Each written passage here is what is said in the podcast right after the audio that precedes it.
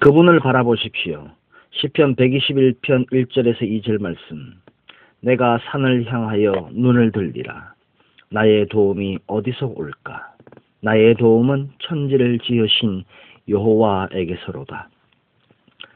우리가 종종 우리의 시선과 주의를 우리 자신, 즉 우리가 누구인지, 우리가 무엇을 해왔는지, 우리가 어디에 있었는지, 우리가 무엇을 가지고 있었는지 그 방향을 주님을 바라보는 방향으로 돌리는 것은 매우 중요합니다. 그것은 아브라함이 주님과 함께 한 매우 중요한 경험을 떠올려줍니다. 하나님께서는 창세기 15장 2절 3절에서 이전에 그에게 아들을 주시겠다고 약속하셨지만 아브라함은 여전히 믿기 위해 고군분투하고 있었음에 틀림이 없습니다. 따라서 하나님께서는 아브라함이 비전을 보도록 도우셔야만 했습니다. 주님께서는 창세기 15장 5절 6절에서 그가 자신의 나이나 상황에서 눈을 돌려 하늘의 별들을 바라보도록 도우셨습니다. 이 경험으로 아브라함은 별만큼 많은 그의 자손들을 믿음으로 바라보았습니다. 하나님께서는 아브라함이 바른 방향을 바라볼 수 있게 하셨고 그의 초점을 바른 곳에 맞추셨습니다. 주님께서는 그가 자신의 나이나 상황에서 눈을 돌려 하늘을 바라보도록 도우셨습니다. 그러므로 당신이 무엇을 가지고 있는지를 보기 위해 당신의 집이나 은행 계좌를 들여다보지 마십시오.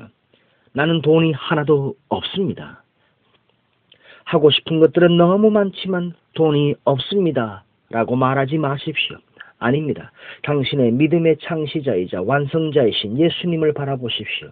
당신의 도움이 오는 곳인 하늘을 바라보십시오. 현실적으로 돈이 없다 하여도 돈이 없다는 말을 습관처럼 말하지 마십시오. 돈을 구하기 위해 은행과 자본가들을 만나는 자리에서도 돈이 없다는 말 대신에 상대방이 하늘의 별과 같은 가치를 볼 수 있는 말을 하십시오. 자산가들이 투자를 할지라도 그들을 움직인 것은 당신의 믿음의 고백과 그 배경과 뿌리에는 하나님께서 계시다는 것을 반드시 놓쳐서는 안 됩니다. 이러한 태도로 기도하며 믿음으로 기도하며 하나님을 바라고 그 하나님께서 투자자들과 도움의 손길들을 이미 움직이셨다는 것을 깊이 인정하고 믿는 것이 바로 기도의 유익들 중에 하나입니다. 기도하는 자리에서 우리는 우리의 주의를 실제로 주님께 맞출 수 있습니다. 기도할 때 우리는 불가능과 제한과 문제들을 바라보지 않아야 합니다. 우리는 오직 그분을 바라보아야 합니다. 지난주에 제가 경영하는 회사에서 긴급 자금이 필요하다는 기도 제목을 여러분에게 올렸습니다.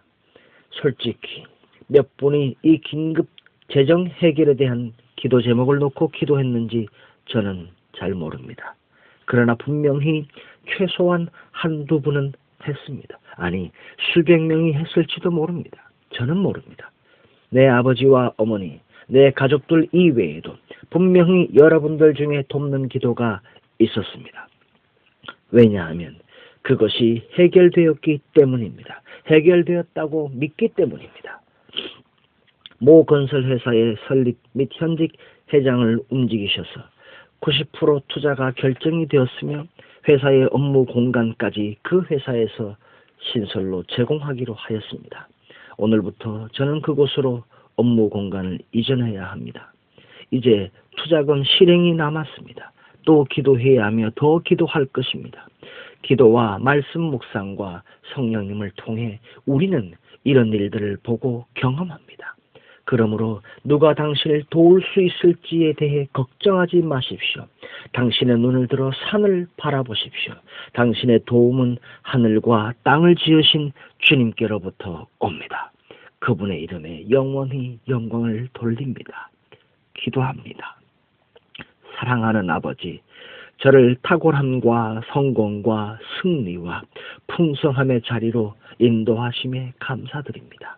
저는 당신의 말씀에 고무되어 바른 생각을 하고 바른 말을 하며 오늘 제 삶에서 말씀이 맺는 결과들을 봤습니다. 예수님의 이름으로 기도합니다. 아멘. 아멘.